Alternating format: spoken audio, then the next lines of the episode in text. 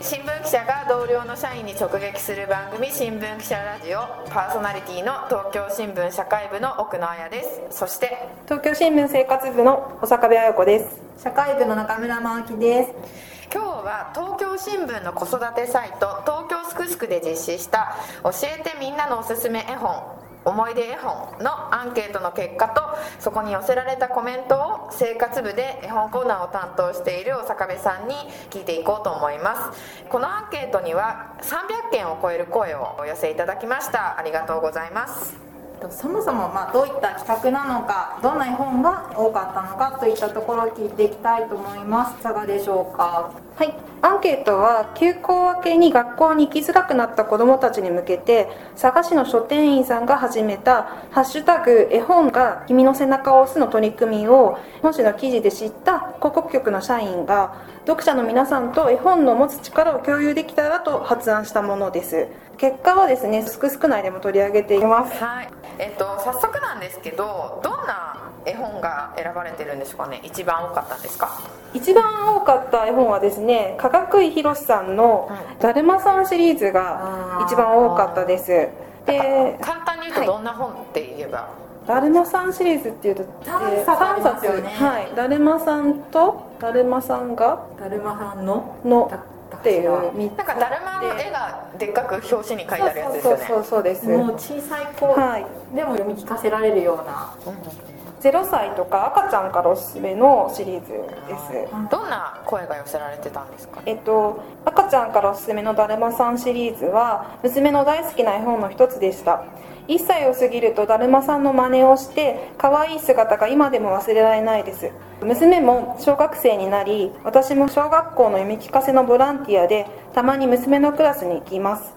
だるまさんがを読みましたがもう一回読んでとアンコールが出るほど大人気で私の方がびっくりしました。っていう声ともう一つあるんですけれど、はい、0歳の頃から息子はだるまさんシリーズが大好きで今でもよく読んでいます。で3歳の娘も一緒に見て見たり娘が息子に読んであげたりしています字が読めない子供でも覚えて楽しく読めるのでおすすめです。思い出しました。なんかあのだるまさんの毛とか目とかをこうページをめくりながらこうイラストで出てくるんですけど子供がうちの子もそれ読んでいて真似するんですよね。一緒に。だるまさんの。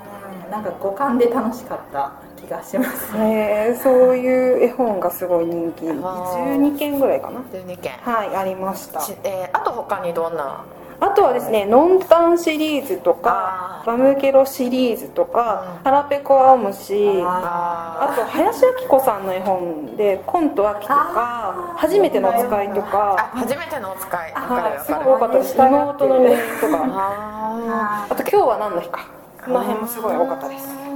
のんたんなんかはアニメにもなってますもんね。アニメにもなってますね。で私が小さい時のんたんすごい好きだったらしいことを、うん、この間実家に帰ったら母に教えてもらって「のんたんのんたん」ってずっと言ってたってやっぱり入りやすいんでしょうね。可愛いし絵も可愛いし話も可愛いしっていうんで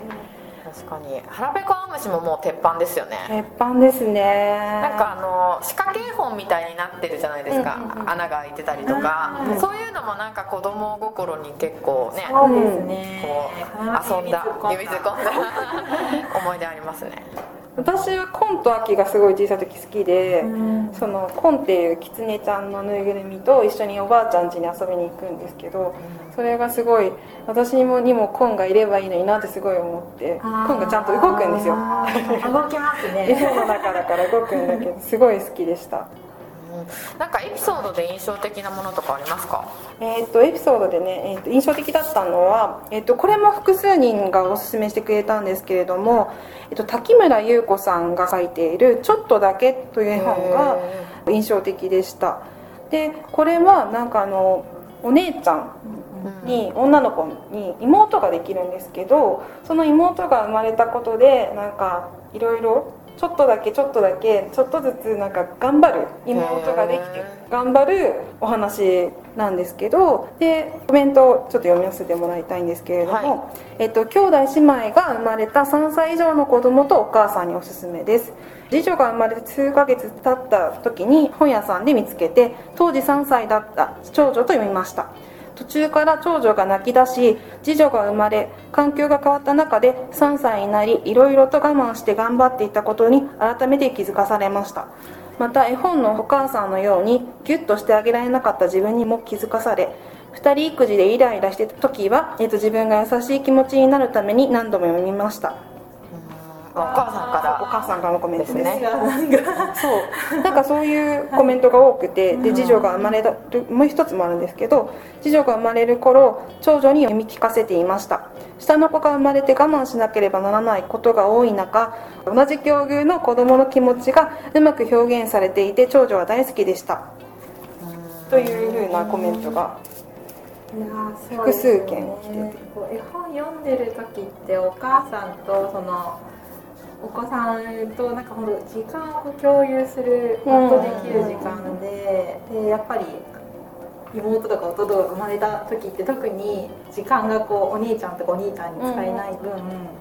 なんか大事な時間だったなってちょっと私もうん。今思い出して涙涙ですね。確かに。なんかそういう親子の心が和らぐ絵本がことが和らぐ手助けに絵本がなってるんだなっていうふうに気づかされました私もあとなんかこう絵本の中で意外なところっていうのはありました？なんか意外なっていうかなんだろう。初めて深見さんが知った本とか。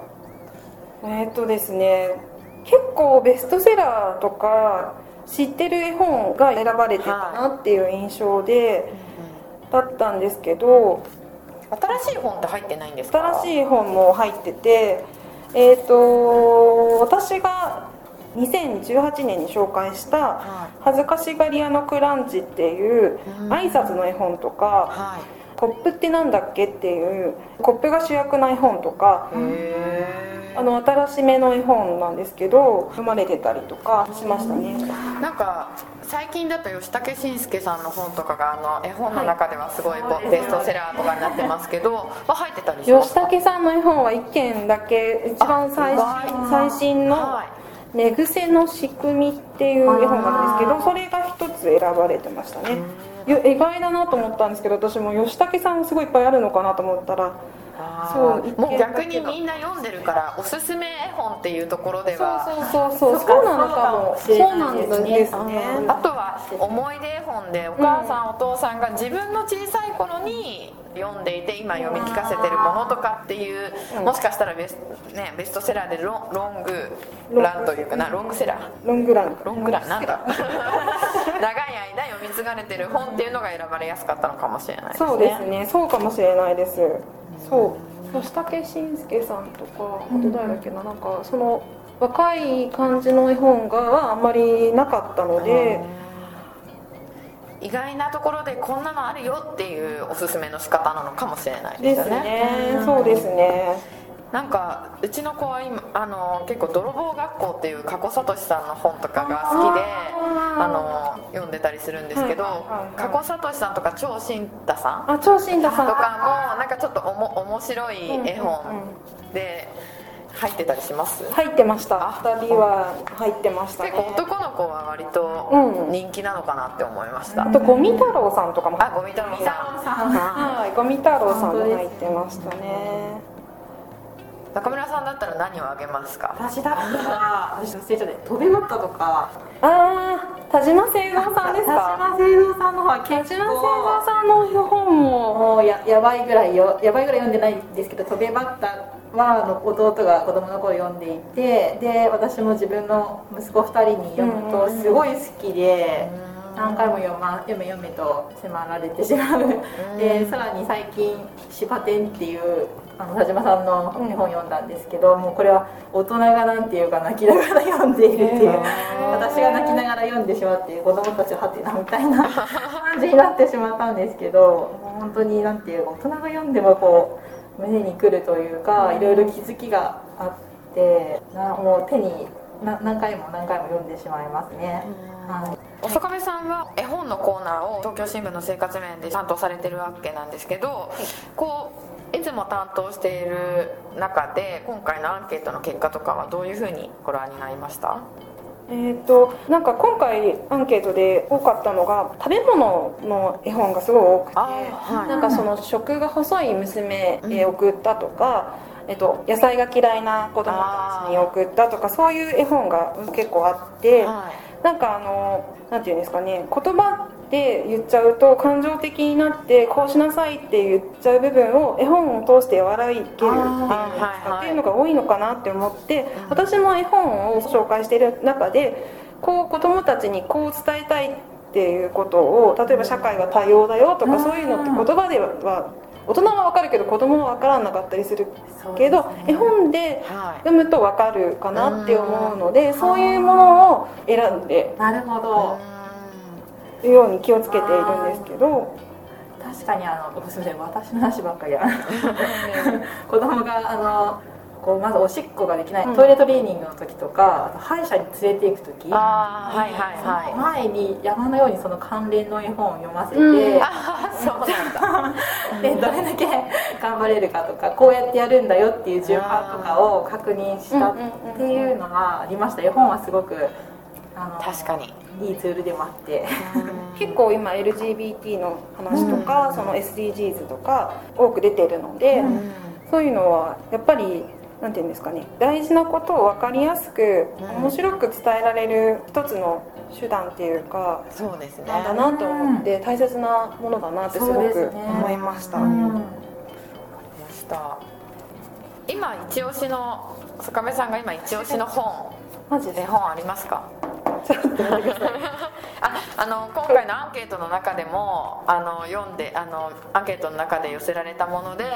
あこれ読んでみたいなとかありますか？おすすめとか。おすすめ。この中でですか、はい、なんかもう一回読み直したいなっていうのでも、うん、はいもちろん。それだったらそのそうですね。さっちゃんの魔法の手。ああうちにあった。もう一回読み直したいなって思いました。はいはい。あのつい。最近亡くなられましたよね。そうなんです。そうですね。そうでしたよね。そうそうそう筆者の筆者の。出した方がいい。あの手が確かない。あの指がない。そうそうそうそうこの話だったんですよね障害がある。指指に手に障害がある女の子で、うん、そのお母さんになれないんじゃないかって自分が障害が持つを持つ自分はお母さんになれないのではないかっていうんで、うん、なんかすごい泣いちゃうんですよね、うん、だけどでもそれをそういう障害も自ら受け入れて全力で生きるみたいなお話で、うん、これ男性の方がおすすめしてるんです、ね、男性の方がおすすめしてくれて。田畑誠一さんですね。あそうそう田畑誠一さんそうですそうです。ですね。これはねもう一回あ読みたいなって。また小さい時に読んでるのと大人になってから読むのとだと多分受ける印象とか考えることも違いそうですよね。違いますね。じゃあそろそろお時間が来てしまいましたので、中村さん聞いてどうですか？えっ、ー、とそうですねあの絵本を子供ができて今長男8歳なんですけど1歳から毎晩図書館で借りてきた本を読むみたいなことを言ってるんですけど、はい、やっぱりあの大人にとってもこう子供向けかなと思って始めたことが実はあのすごくここ胸に刺さったりとか伝わってくるものがあったりして。はいとても絵本が大好きになってしまって今日は本当ワクワクしながら聞きました新しい本の発見につながりました。ありがとうございます。えっと寄せられたコメントとか、まあ、改めて、はい、どうですか？坂上さん。私もなんか一冊一冊にその家族、はい、親子とのそのエピソードが詰まってるんだな絵本ってっていうのを改めて気づいてやっぱりその絵本のその広がりっていうかなんか絵本を読み聞かせるってすごく家族の絆にもつながっていって大切なことなんだなっていうふうに感じました。はい坂部さんありがとうございました。今回のこのアンケートの結果なんですが東京新聞の子育てサイトの東京すくすくのサイト内でも取り上げていますのでぜひそちらもご覧ください。今回の感想とか取り上げてほしいテーマなどはぜひポッドキャストの方のコメントでもお知らせください。いいねもしていただけたら嬉しいです。ではまた次回です。バイバイ。バイバイ